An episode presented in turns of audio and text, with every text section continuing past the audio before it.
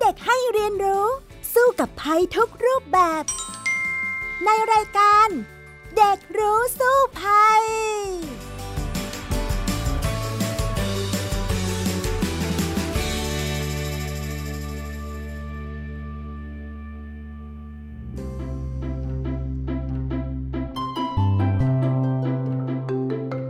สวัสดีค่ะคุณผู้ฟังคะ พบกันอีกครั้งในรายการเด็กรู้สู้ภัยนะคะ วันนี้พี่ดารินกำเนิดรัฐก็มากับน้องแท็ปธีภพ เกรียงปริญญากิจนั่นเอง สวัสดีค่ะแท็ปค่ะ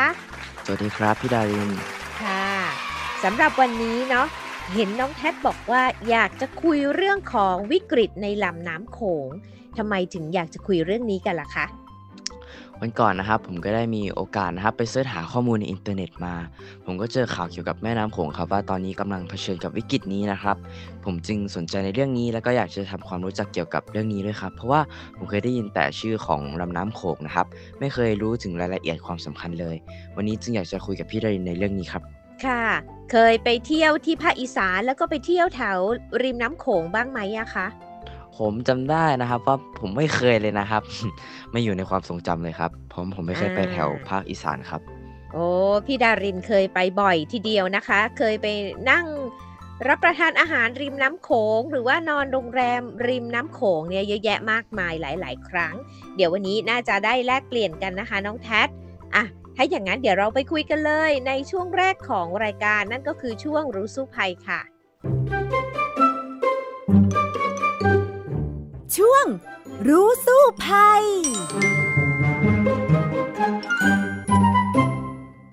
สำหรับวันนี้นะคะ มาคุยกันเรื่องของวิกฤตลำน้ำโขง ต้องถามน้องแท็ก่อนว่า น้องแท็รู้ไหมว่าตอนเนี้ยวิกฤตในลำน้ำโขงเนี่ยเกิดอะไรขึ้นล่ะคะอืมผมก็ได้ยินมานะครับว่าในช่วงที่ผ่านมาประมาณ2-3ปีนะครับ ได้ยินว่าลุ่มน้ำโขงในประเทศไทยเนี่ยเดือดร้อนแล้วก็มีน้ำแห้ง แล้วก็แล้งมากๆแหละครับ ก็ประมาณนี้ครับที่ผมเข้าใจนะครับ ใช่ค่ะ แต่จริง ๆ แล้วนะ นอกจากน้ำแห้ง น้ำแล้งในฤดูแล้งแล้วนะคะ หน้าน้ำหลากเนี่ยบางทีก็หลากมาผิดปกติด้วยเหมือนกันนะคะ อืม มีหลายรูปแบบทีเดียวละค่ะน้องแท็ใช่เลยครับพี่ดารินผมก็ได้ยินนะครับว่าวิกฤตนี้นะครับ มีหลากหลายรูปแบบเลยครับ ไม่ได้มีแค่เกิดเหตุการณ์น้ำแห้งและแล้งมากๆขึ้นนะครับ ใช่ค่ะ นอกจากนั้นเนี่ยบางทีกำลังแล้งๆ อยู่ดีๆ ก็น้ำหลากมาท่วมซะอย่างนั้น ก็มีเหมือนกันนะคะน้องแท็ใช่ครับ ก่อนอื่นนะครับพี่ดารินผมอยากจะรู้จักกับแม่น้ำโขงก่อนครับว่า แม่น้ำนี้มันมีความยาวประมาณเท่าไหร่นะครับ ผ่านประเทศอะไรมาบ้าง แล้วผ่านจังหวัดอะไรบ้างในประเทศไทยครับ ค่ะ ก็คงต้องเล่าให้ฟังก่อนนะว่าแม่น้ำโขงเนี่ยไม่ได้เป็นแม่น้ำเฉพาะของประเทศไทยประเทศเดียวเท่านั้น แต่เรียกได้ว่าเป็นแม่น้ำนานาชาตินะคะ เชื่อไหมว่าต้นกำเนิดเนี่ยมาจากเทือกเขาหิมาลัยเลยนะคะ โดยเกิดจากการละลายของหิมะแล้วก็น้ำแข็งที่ราบสูงทิเบตนั่นเอง ในตอนเหนือของทิเบตเลยค่ะ หลังจากนั้นก็ไหลผ่านประเทศจีน พม่าลาว แล้วก็เข้ามาที่ไทยนะคะ เข้ามาทางด้านภาคเหนือ แล้วก็ภาคอีสานด้วย แล้วจากนั้นนะคะก็จะไหลออกไปอีกค่ะ ออกไปทางด้านของประเทศกัมพูชา แล้วก็เข้าไปที่ประเทศเวียดนามเป็นประเทศสุดท้ายนะคะ สุดท้ายเนี่ยก็จะไหลออกปากอ่าวไปสู่ทะเลจีนใต้นั่นเองนะ ความยาวทั้งหมดของแม่น้ำโขงนั้นเนี่ยมียาวมากถึง 4,880 กิโลเมตรค่ะ แต่ว่าความยาวในประเทศจีนเนี่ยยาวเกือบครึ่งหนึ่งนะ 2,130 กิโลเมตรนั่นเอง ฉะนั้นเนี่ยก็เรียกได้ว่าแม่น้ำสายนี้ไม่ได้เป็นของประเทศใดประเทศหนึ่ง แต่เป็นของหลาย ๆ ประเทศนะคะ ที่แม่น้ำโค้งนั้นไหลผ่านนั่นเองนะคะ จากการไหลผ่านในหลาย ๆ ประเทศแบบนี้นะครับ ผมคิดว่าต้องเป็นแม่น้ำที่มันมีความสำคัญเส้นหนึ่งของโลกเลยใช่ไหมครับพี่ดารินพี่ดารินพอจะเล่าถึงความสำคัญของแม่น้ำโขงได้ไหมครับ ว่าเป็นยังไงบ้าง?สำคัญทีเดียวค่ะ มีความสำคัญต่อชีวิตของผู้คนที่อาศัยอยู่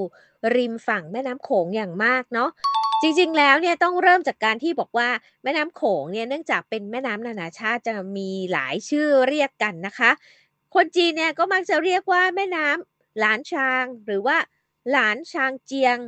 ซึ่งก็หมายถึงว่า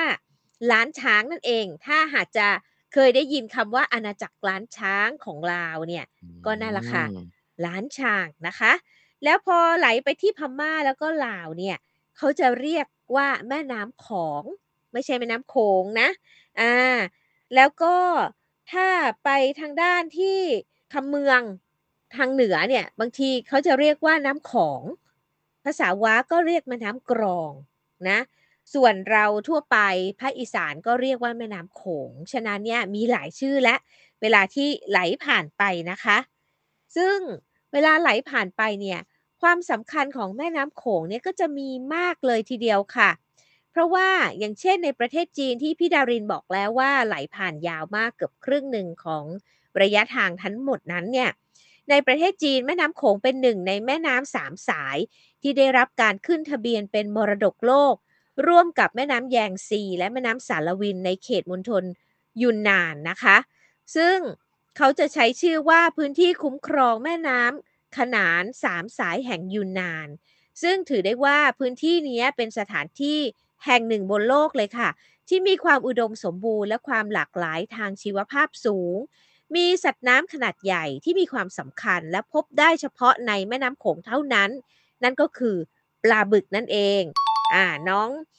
น้องแท็เนี่ยเคยได้ยินคำว่าปลาบึกไหมหรือว่ารู้จักกับปลาบึกไหมอะคะ ครับ ผมเคยได้ยินเกี่ยวกับเรื่องของปลาบึกครับ แล้วก็ผมได้ยินว่าปลาชนิดนี้นะครับ ก็อาศัยอยู่ในน้ำแม่น้ำโขงเท่านั้นด้วยครับ แล้วก็ตอนนี้นะครับ สถานการณ์ปัจจุบันก็หายไปมากกว่า 90%นะครับ เมื่อเทียบกับ 10 ปีก่อนหน้านี้ครับพี่ดาริน ใช่แล้วล่ะค่ะปลาบึกนี่เรียกว่าใกล้สูญพันธุ์แล้วนะ เนื่องจากการเปลี่ยนแปลงในลำน้ำโขงนั่นเอง ซึ่งเดี๋ยวคงจะได้คุยกันต่อไปใช่ไหมคะ ใช่แล้วครับพี่ดาริน เหมือนที่เราได้คุยไปตอนต้นนะครับพี่ดารินเกี่ยวกับวิกฤตในครั้งนี้นะครับ อย่างที่พี่ดารินได้บอกไปในตอนแรกนะครับว่า ก็ได้เกิดวิกฤตนี้ขึ้นใช่ไหมครับพี่ดารินก็มีทั้งน้ำที่แห้งแล้วก็แรงมากๆ แล้วก็เกิดการที่มีน้ำที่ไหลหลากมามาก ๆด้วยใช่ไหมครับพี่ดาริน ทีนี้ผมอยากที่จะทราบครับว่าเหตุการณ์นี้นะครับ วิกฤตนี้เกิดขึ้นจากสาเหตุใดครับพี่ดาริน จริงๆแล้วเนี่ยนะเราก็จะต้องแยกส่วนก่อนว่าแม่น้ำโขงเนี่ยแน่นอนว่า ส่วนเกินครึ่งนั้นอยู่ในประเทศจีนใช่ไหมคะ ในประเทศจีนเนี่ยก็จะมีการกั้นเขื่อนในแม่น้ำโขงเนี่ยหลายจุดมากทีเดียวเพื่อเอาไปใช้ประโยชน์นะ ซึ่งก็เป็นเป็นต้นน้ำอะแล้วพอไหลมาเนี่ยก็ไหลต่อมาที่ประเทศลาว ประเทศลาวเองเนี่ยก็มีการกั้นเขื่อนในแม่น้ำโขงเนี่ยหลายแห่งทีเดียว ตอนนี้เนี่ยมีอยู่ประมาณ 5 แห่งด้วยกันนะคะ แล้วก็จีนเนี่ยมี 11 แห่งด้วยกัน แล้วก็ ลาวเนี่ยก็กำลังจะกั้นเพิ่มอีก 1 แห่งด้วย กลายเป็น 6 แห่ง ทีนี้เนี่ยหลาย ๆ แห่งที่เกิดขึ้นมาเนี่ยก็เลยทำให้เกิดการแบ่งน้ำไปอะตั้งแต่ต้นน้ำและที่จีนอืมแล้วมาที่ลาวอีก ก็ก็แบ่งน้ำไปอีก เพราะว่าแบ่งไปใช้ในการกั้นเขื่อนนั่นเองอะนะคะเอ่อคิดดูว่าจีน 11 ลาวอีก 5 และณตอนนี้แล้วก็อาจจะเกิดขึ้นอีก 1 ด้วย ใกล้ ๆ กับชายแดนไทยที่แถว ๆ จังหวัดเลย อันนี้เนี่ยก็เลยทำให้เกิดการเปลี่ยนแปลงในแม่น้ำโขงในอย่างมากจากในอดีตที่ผ่านมาค่ะน้องแท็ดต้องเรียกได้ว่าสำหรับประเทศไทยล่ะแม่น้ำโขงที่ไหลผ่านส่วนของประเทศไทยทั้งทางภาคเหนือและภาคอีสานนั้นเนี่ยมันมีความเปลี่ยนแปลงไปจากเดิมอย่างไร ก็อย่างที่เราเกริ่นมาในช่วงต้นแล้วนะคะว่า ในช่วงหน้าแล้งเนี่ยคือที่ผ่านมาในอดีตที่ยังไม่ค่อยมีเขื่อนนั้นเนี่ยเวลามันแล้งเนี่ย มันก็แล้งแหละ แต่มันไม่แล้งหนักเท่าเวลานี้ แน่นอนว่าในฤดูแล้งเนี่ยใครๆก็ไม่ค่อยมีน้ำกันทั้งนั้น ฉะนั้นเนี่ยเขาก็จะต้องกักน้ำบางส่วนเอาไว้ในเขื่อนใช่ไหมน้ำที่ไหลมาในส่วนของประเทศไทยนั้นเนี่ยก็แน่นอนว่าน้อยลง แต่ว่าถามว่าน้ำที่แม่น้ำโขงที่ไหลผ่านส่วนของประเทศไทยเนี่ย ส่วนใหญ่นั้นมาจากไหน มาจากจีนหรือเปล่า ก็ตอบว่าไม่ใช่เราะว่าน้ำโขงเนี่ยต้องต้องเรียกได้ว่าแม้ว่าต้นกำเนิดเนี่ยอยู่ที่เทือกเขาฮิมาลัยใช่ไหมที่แหละละละลายและไหลมาเนี่ย แต่ว่ามันก็จะมีเขาเรียกถ้าภาษาทางการเนี่ยเขาจะเรียกว่าไซโฟลหมายความว่าไหลเข้ามาด้านข้างด้วย เหมือนกับว่าเวลามีฝนตกที่โซนไหนน้ำก็จะไหลลงมาเพิ่มอีกอย่างเงี้ยค่ะ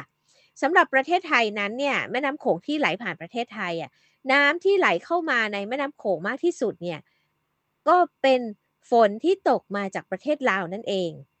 ก็ต้องบอกว่าอืมความอุดมสมบูรณ์เนาะของพื้นที่ป่าในประเทศลาวนั้นนะมีมากกว่าเรา ถูกไหมฉะนั้นเนี่ยไซด์โฟลหรือน้ำที่มันไหลด้านข้างเข้ามาในแม่น้ำเนี่ยจากทางฝั่งเรานะมันไม่ได้มากนัก แต่ว่าทางลาวเขามากกว่า แต่ว่าเกิดการกั้นเขื่อนขึ้นในแม่น้ำโขง แล้วเขื่อนเนี่ยเกิดขึ้นแล้วห้าแห่งในลาว ฉะนั้นเนี่ยแน่นอนว่า จำนวนน้ำที่จะไหลออกสู่แม่น้ำแล้วก็ไหลไปสู่ประเทศต่างๆเนี่ยมันก็ต้องน้อยลงอยู่แล้ว เพราะว่ามีการกั้นเขื่อน มันก็เลยมักจะเกิดปัญหาในฤดูแล้งนะคะว่าน้ำมันน้อยผิดปกติ แล้งแล้วก็ระดับน้ำเนี่ยต่ำกว่าปกติมากๆ แล้วไม่พอมีหนำซ้ำในบางครั้งที่บางประเทศได้เกิดฝนตกหนัก หรือว่ามีน้ำหลากท่วมเยอะ นอกจากเขื่อนเขาปั่นกระแสไฟใช่ไหมเขาก็ต้องระบายน้ำท่วมด้วย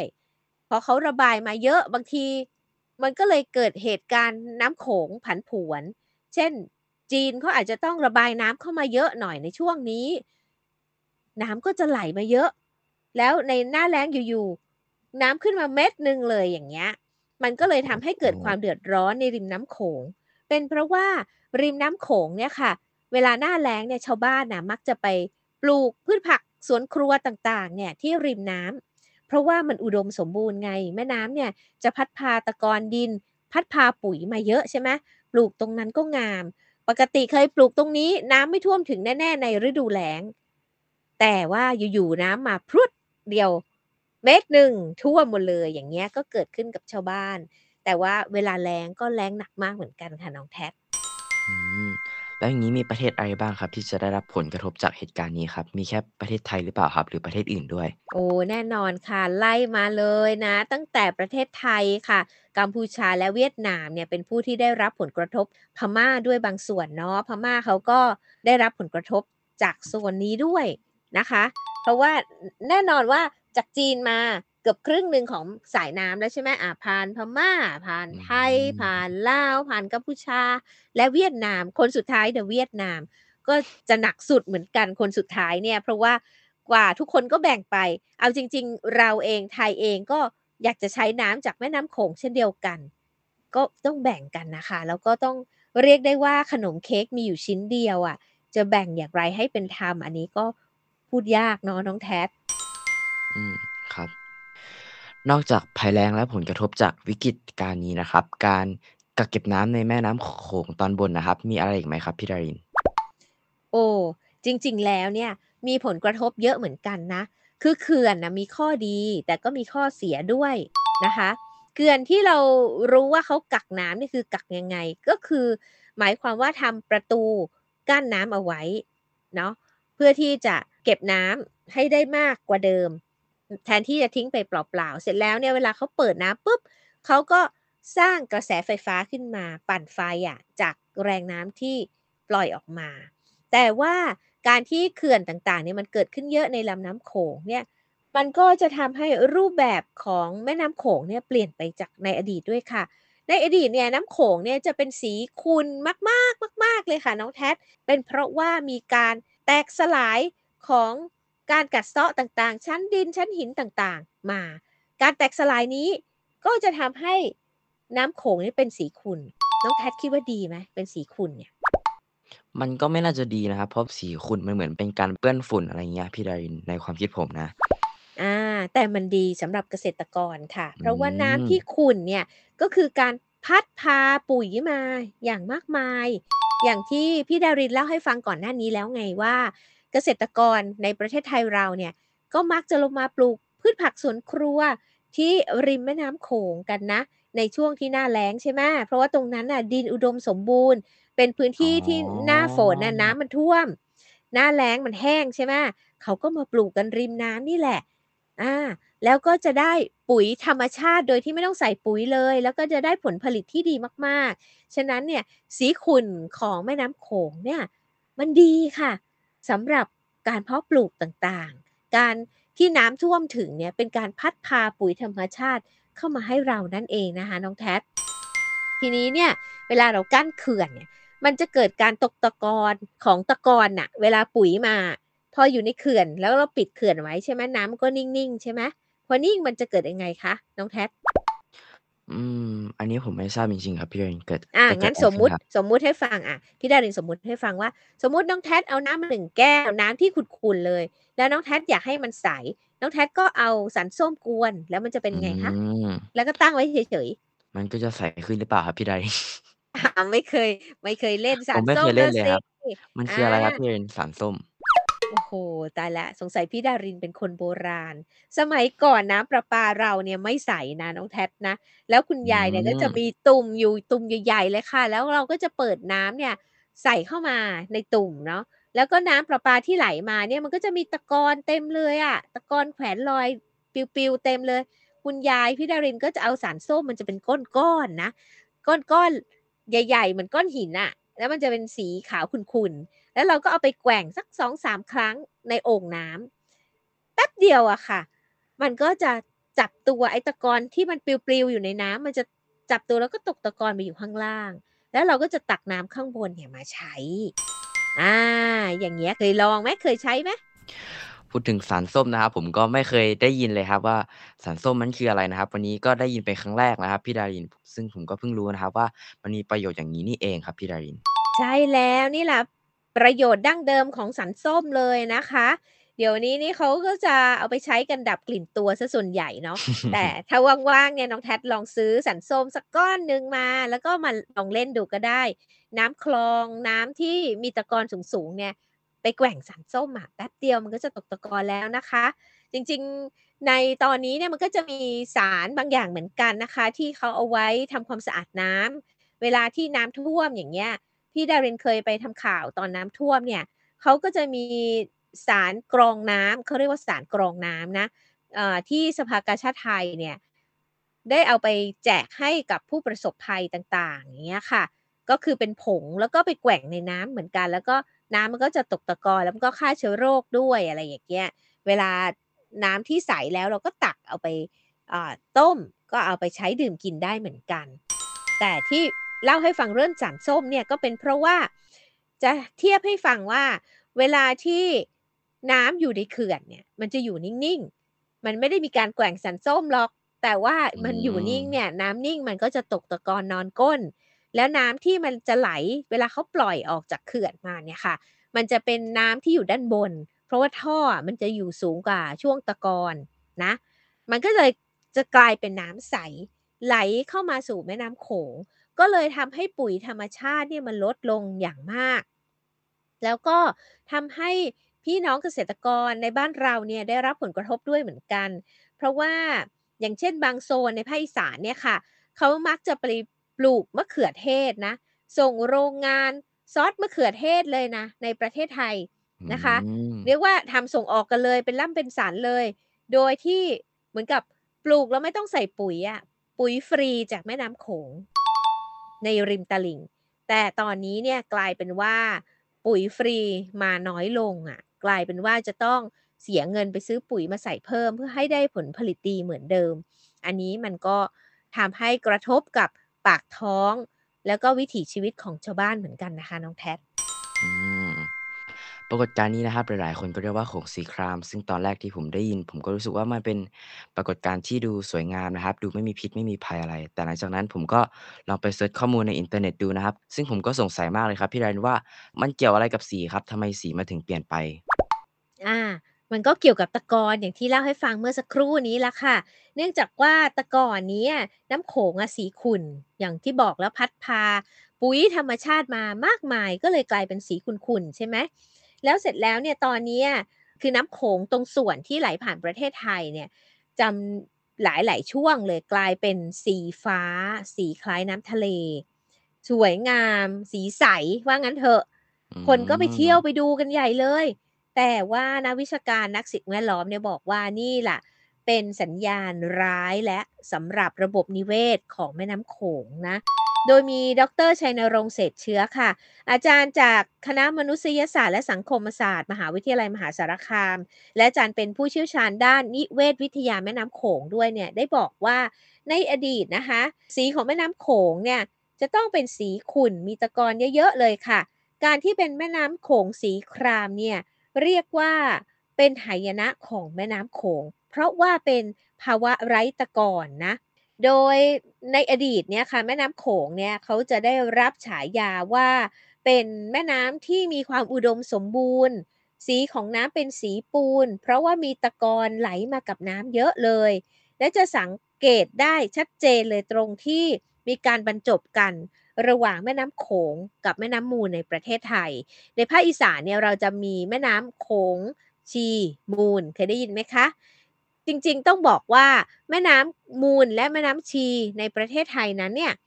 เป็นสาขาเป็นลำน้ำสาขา หมายความว่ามันไหลอะมันเกิดในประเทศไทยแล้วมันก็ไหลไปลงสู่แม่น้ำโขง ไปเติมน้ำให้แม่น้ำโขงนั่นเอง ในอดีตเนี่ยจุดที่มาสบกันเนี่ยเขาจะเรียกว่าแม่น้ำสองสี เพราะว่าแม่น้ำมูลนั้นน่ะจะเป็นสีใสค่ะ หมายความว่าก็จะเป็นสีฟ้าเนื่องจากว่าในแม่น้ำมูลเนี่ยก็มีการกั้นเขื่อนมาเหมือนกันนะ ดังนั้น ตอนที่จะออกสู่แม่น้ำโขงแล้วก็จะเป็นสีใสๆแต่แม่น้ำโขงที่ไหลมาเนี่ยปกติแล้วจะเป็นสีขุ่นๆเพราะว่าไม่มีเขื่อนกั้นมากนักใช่ไหมคะทีนี้มาบรรจบกันก็จะเห็นเป็นจุดที่สวยงามนะ แล้วก็จะได้ชื่อว่าแม่น้ำสองสี โขงสีปูน มูลสีคราม อันนี้เป็นคำที่เขาเรียกนะคะ ซึ่งตอนนี้เนี่ยชักจะเปลี่ยนไปเสียแล้ว เพราะว่า ทั้งสองเนี่ยกลายเป็นสีครามทั้งคู่ อันนี้ก็เรียกว่าอันตรายแล้วล่ะ เพราะว่าความอุดมสมบูรณ์นั้นมันลดลง นอกจากปุ๋ยที่มันน้อยลงแล้วนั้นธาตุอาหารต่างๆสำหรับปลาที่อยู่ในลำน้ำโขงมันลดลงด้วยนะ เพราะว่าความขุ่นนี่แหละมันทำให้เกิดธาตุอาหารต่างๆ เกิดสิ่งต่างๆ ที่ทำให้เจ้าปลาน้อยใหญ่เนี่ยได้กินล่ะค่ะ ครับพี่ดารินก็เป็นสิ่งที่น่าสนใจมากเลยครับ พอพูดถึงเรื่องของสัตว์น้ำในแม่น้ำเนาะเพราะว่าผมก็รู้สึกว่ามันก็น่าจะหายไปเยอะนะครับ จากเหตุการณ์นี้นะครับ เพราะว่าเกิดการตกตะกอนขึ้นทำให้ปลาหลาย ๆ ตัวนะครับ อาจจะไม่มีสภาพแวดล้อมที่ดีในการอยู่อาศัยครับ แล้วก็อย่างที่เราได้พูดไปนะครับ ที่พี่ดารินบอกว่าปลาบึกนะครับ ก็ตอนนี้ก็ใกล้จะสูญพันธุ์แล้ว เพราะว่ามันอาศัยอยู่ในแม่น้ำโขงเท่านั้น และตอนนี้ก็หายไปจากแม่น้ำโขงประมาณกว่า 90%แล้ว อย่างที่ผมได้บอกไปตอนแรกครับ แล้วทีค่ะ นี้ผมสงสัยว่าสิ่งมีชีวิตชนิดอื่นๆนะครับ มันหายตามไปด้วยไหมครับพี่ดาริน?หายแน่นอนค่ะ เพราะว่าความขุ่นเนี่ยมันคือธาตุอาหารอย่างที่พี่ดารินบอกใช่ไหมพอธาตุอาหารเนี่ยมันดี มันไม่ใช่เฉพาะว่าจะพัดพาเข้ามาสู่ฝั่งเท่านั้น แต่ว่าในแม่น้ำมันก็มีด้วยธาตุอาหารเนี่ยมันจะเป็นอาหารของพืชน้ำต่างๆ ซึ่งก็จะเป็นอาหารของกุ้งหอยปูปลาต่างๆ ที่อยู่ในน้ำนั่นเอง อย่างเช่นยกตัวอย่างเนาะที่บ้านม่วงอำเภอสังคม ในจังหวัดหนองคายนี่นะ กลุ่มรักแม่น้ำโขงเนี่ยเขาได้ไปค้นพบว่าปกติแล้วที่ริมน้ำโขงนั้นเนี่ยชาวบ้านที่หนองคายเนี่ยเขาจะไปเก็บตะไคร่น้ำในแม่น้ำโขงเอามากินนะ ซึ่งอร่อยมากพี่ดารินก็เคยกิน ทางภาคเหนือเขาก็จะเก็บ เขาจะเรียกตะไคร่น้ำแบบนี้ว่าเทาหรือว่าไก่ ตัวเนี้ยอืมมันจะเป็นตะไคร่น้ำที่ มันเหมือนคล้ายๆสาหร่ายนะคะ เอามาทำอาหารกินได้อร่อย นอกจากนั้นเนี่ยมันก็เป็นอาหารเป็นแหล่งเพาะพันธุ์ของปลาและสัตว์น้ำต่างๆ ที่เขาจะมากินเจ้าตัวเนี้ย แต่ว่าตอนนี้เนี่ยไก่หรือว่าเทานั้นเนี่ยไม่ได้เกิดขึ้นเสียแล้วตามธรรมชาติอย่างที่เคยเป็น นั่นก็แปลว่าแหล่งอาหารของปลาต่างๆเนี่ยมันก็หายไป แหล่งเพาะพันธุ์ของสัตว์น้ำต่างๆ ก็หายไปด้วยเนาะ ก็เลยทำให้เห็นว่าภาวะที่แม่น้ำโขงไม่มีตะกอนเนี่ยส่งผลกระทบอย่างหนักมากกับระบบนิเวศของแม่น้ำโขงค่ะ เพราะการขาดธาตุอาหารที่ไหลมากับน้ำเนี่ยมีผลกับสาหร่าย พืชพันธุ์ขนาดเล็กต่างๆ ไปจนถึงพืชพันธุ์ขนาดใหญ่ รวมไปถึงป่าที่เขาเรียกว่าป่าพรุนะ ในกัมพูชาเนี่ยเขาจะมีป่าพรุ ป่าพรุหมายความว่าป่าที่มีน้ำท่วมถึงเฉอะแฉะๆเนี่ยก็มีผลกระทบด้วย เพราะว่าน้ำมันน้อย แถมธาตุอาหารมันน้อยป่าน้ำท่วมถึงแถวสตึงเตรงในกัมพูชาเนี่ยก็ได้รับผลกระทบไปด้วย พืชพันธุ์พืชต่างๆ ไม่อุดมสมบูรณ์ ปลากินพืชก็ลดลง พอปลากินพืชลดลง คิดว่าปลากินเนื้อจะลดไหมคะน้องแท็?ก็น่าจะลดลงนะครับพี่ดาริน ใช่ ลดไปหมดเลย ตอนนี้นักวิชาการบอกว่า ตอนนี้ปลา 1,300 สายพันธุ์ในแม่น้ำโขงนั้นกระทบไปทั้งหมดเลย ฉะนั้นเนี่ยการที่เขื่อนกั้นน้ำเอาไว้เนี่ยมันก็ส่งผลเสียเหมือนกันนะสำหรับระบบนิเวศในแม่น้ำโขง อย่างเช่นมะเขือเทศที่พี่ดารินบอกเมื่อกี้นี้ก็คือในบริเวณของจังหวัดนครพนมนะคะ ที่เขาเรียกว่าเป็นจุดปลูกมะเขือเทศที่ดีที่สุดของประเทศไทย เพราะว่าที่นั่นน่ะปลูกแล้วเนื้อมันจะได้เนื้อมาก คิดได้เป็น 50%ของการผลิตทั่วประเทศของเราเลยนะ แล้วก็ทำให้เราเนี่ยส่งซอสมะเขือเทศเนี่ยไปขายได้ทั่วโลกเลย แต่ว่าตอนนี้เนี่ยก็เริ่มที่จะปลูกกันไม่ได้แล้ว เพราะว่าปุ๋ยธรรมชาติไม่มีแล้ว กลายเป็นว่าเกษตรกรนั้นต้องหันไปใช้ปุ๋ยเคมีเข้ามาทดแทนอ้าว ก็กลายเป็นว่าเราอาจจะต้องอันตรายมากยิ่งขึ้น แถมต้นทุนการผลิตของชาวบ้านก็แพงขึ้น พอแพงขึ้นปุ๊บ มันก็จะส่งผลกระทบกับมะเขือเทศที่เราทาน รวมทั้งซอสมะเขือเทศ ในวันข้างหน้าเนี่ยอาจจะต้องแพงขึ้นด้วย น้องแท็ปชอบทานไหมคะ ซอสมะเขือเทศหรือว่า ketchup เนี่ยค่ะ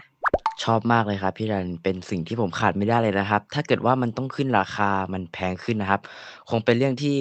ไม่ดีเลยนะครับ เพราะว่าผมเป็นคนที่ชอบซอสมะเขือเทศมาก ๆ เลยครับพี่ดารินอ่า นี่แหละค่ะ เห็นไหมคะว่าวิกฤตแม่น้ำโขงเนี่ยไม่ได้ส่งผลกระทบเฉพาะคนในภาคอีสานเท่านั้นนะ แต่ว่ามันส่งผลกระทบมาถึงตัวเราคนที่อยู่กรุงเทพหรืออยู่ใน พื้นที่ต่างๆ ในประเทศไทยเนี่ยก็ได้รับผลไปด้วยโดยทางอ้อมเนาะนอกจากนั้นแล้วในเรื่องของปลาบึกอ่าเมื่อกี้เราคุยเรื่องปลาบึกใช่ไหมมันกระทบมากค่ะ เพราะว่านอกจากการที่ว่าอาหารมันน้อยลงแล้วนั้น มันมีการระเบิดแก่งต่างๆ คือในแม่น้ำเนี่ยต้องนึกนึกนะ นึกภาพแม่น้ำมันจะมีคดเคี้ยวคดเคี้ยวแล้วมันก็จะไม่เท่ากันไม่เรียบเรียบใช่ไหมมันจะมีโขดหินบ้างมีอะไรบ้าง ที่อยู่ในแม่น้ำโขง หลายๆ จุดเนี่ยได้มีการระเบิดโขดหินทิ้งไป เขาเรียกว่าแก่งหิน เพราะว่าจะมีการเดินเรือด้วยในแม่น้ำโขงไอ้แก่งหินนี่แหละไอ้ที่มันคลุกคลักคลุกคลักมันไม่เท่ากันเนี่ยมันเป็นแหล่งเพาะพันธุ์ของปลาต่างๆ ด้วยในแม่น้ำโขงนะคะ แล้วทีนี้เนี่ยพอปลามันเพาะพันธุ์ไม่ได้ อย่างเช่น ปลาบึกเพาะพันธุ์ไม่ได้ปุ๊บมันก็เลยจำนวนลดลง แถมมันมีการกั้นเขื่อน ต้องนึกว่ามันมีประตูใหญ่มากเลยกั้น เจ้าปลาบึกเนี่ยการที่มันจะเพาะพันธุ์ผสมพันธุ์ได้เนี่ยเขาจะวิ่งไปวิ่งมาในแม่น้ำโขงนะเขาไม่ได้อยู่ที่เดียว เช่น เขาจะต้องวิ่งไปว่ายไปถึงด้านภาคเหนือของประเทศไทย พอตอนหลังก็จะวิ่งกลับมาที่ภาคอีสาน แต่ทีนี้เนี่ยปลาบึกเขาตัวโตอะแล้วเขาจะวิ่งผ่านหลาย ๆ เขื่อนที่มันกั้นอยู่ได้ยังไง ราะว่าอย่างที่ให้นึกภาพว่าแม่น้ำโขงเนี่ยไม่ได้อยู่แค่ริมประเทศไทยใช่ไหมเขาจะวกเข้าไปทั้งแม่น้ำเลยเข้าไปในประเทศลาวด้วยพอพอลาวเขากั้นปุ๊บปลาเขาวิ่งไม่ได้เหมือนเคยอะค่ะ งั้นระบบนิเวศมันเสีย มันก็เลยจะทำให้ปลาบึกที่เขาเคยไปวางไข่เขาเคยใช้ชีวิตอย่างที่เขาเคยใช้น่ะ มันใช้ไม่ได้ มันก็เลยเหลือน้อยลงน้อยลงทุกทีแล้วล่ะค่ะน้องแท็ค่ะ ครับพี่ดาริน นี่แหละค่ะวิกฤตของแม่น้ำโขงที่กระทบกันไปทั่วเลยนะ เดี๋ยวไปคุยกันต่อเลยในช่วงสุดท้ายนะคะ ช่วงรู้แล้วรอดค่ะ ช่วง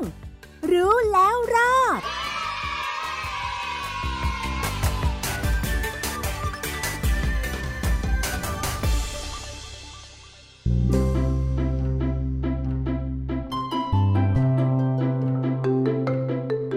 ถึงช่วงสุดท้ายของรายการในวันนี้แล้วนะคะ น้องแท็คิดยังไงบ้างกับการที่แม่น้ำโขงนั้นกำลังตกอยู่ในภาวะวิกฤตอยู่ในตอนนี้ล่ะคะก็ค่อนข้างที่จะเป็นห่วงครับกับเหตุการณ์นี้นะครับ เพราะว่ามันค่อนข้างที่จะส่งผลกระทบต่อหลาย ๆ ประเทศเลยครับ ไม่ใช่เพียงแค่ในประเทศไทยครับพี่ราริน และถ้าเกิดว่าเหตุการณ์นี้นะครับยังไม่ได้รับการแก้ไขและยังเป็นอย่างนี้ไปเรื่อยๆ ในอนาคตจะมีผลกระทบอะไรที่ตามมาเพิ่มเติมบ้างครับ แล้วเราจะมีวิธีการรับมือจัดการกับปัญหาเหล่านี้ที่เกิดขึ้นได้อย่างไรครับโอ้เป็นคำถามที่ยากมากเลยตอบยากมากเลยนะ เพราะว่าวิธีแก้นั้นเนี่ยมันต้องอาศัยความร่วมมือจากทุกประเทศด้วย แต่แน่นอนล่ะ เรื่องของทรัพยากรน้ำเป็นเรื่องสำคัญค่ะ ทุกประเทศนั้นก็ต้องการใช้น้ำเหล่านั้นน่ะ ให้เต็มที่ เพราะว่าเขาก็ถือว่าอยู่ในดินแดนของเขาเป็นน้ำในส่วนของเขาใช่ไหมแต่ว่าในเมื่อมันจะต้องใช้ร่วมกัน ทุกประเทศก็คงต้องพยายามที่จะเจราจาพูดคุย แล้วก็หาทางออกร่วมกันให้ได้มากที่สุด แต่ที่แน่ ๆ แล้วสิ่งที่เกิดขึ้นแล้วนั้นมันทำให้ความอุดมสมบูรณ์ของแม่น้ำโขงเนี่ยมันลดลงในภาพรวมนะคะ สัตว์น้ำต่างๆ ก็ลดลงอย่างที่เล่าให้ฟังแล้ว แล้วก็ไม่ใช่เฉพาะปลาบึกด้วย ปลาโลมาจระเข้ สัตว์ต่างๆเนี่ยได้รับผลกระทบทั้งหมดเลย ฉะนั้นเนี่ยความร่วมมือร่วมใจของทุกชาติที่เป็นสถานที่ไหลผ่านแม่น้ำแห่งชีวิตสายนี้เนี่ยคงจะต้องร่วมมือกันในการเจรจาทำอย่างไรจะทำให้ผลกระทบนั้นเกิดน้อยที่สุด เพราะว่าตอนนี้ปฏิเสธไม่ได้นะว่าเกิดไปแล้ว แต่ทำให้เกิดน้อยที่สุดเนี่ยจะทำอย่างไร น้องแคทคิดว่าทำยังไงดีล่ะคะ ทำใจดีไหมครับพี่ดารินอาจจะอาจจะเป็นส่วนหนึ่งต้องทำใจว่าจะคืนกลับไปเหมือนเดิมร้อยเปอร์เซ็นคงไม่ได้ก็แต่คงว่ายากครับอ่าลดผลกระทบจากนี้ไปให้น้อยลงจะทำยังไง อันนี้เป็นเรื่องที่ปัญหาใหญ่ที่ทุกประเทศต้องคุยกันนะคะ เอาละค่ะวันนี้เวลาของรายการเด็กรู้สู้ภัยหมดลงแล้ว ก็ขอลาคุณผู้ฟังไปก่อน พบกันใหม่ครั้งหน้าแล้วกันนะคะ สวัสดีค่ะ สวัสดีครับ ติดตามรายการได้ทางเว็บไซต์และแอปพลิเคชันของไทย PBS Podcast Spotify SoundCloud Google Podcast Apple Podcast และ YouTube Channel ของไทย PBS Podcast Thai PBS Podcast We the World We the Voice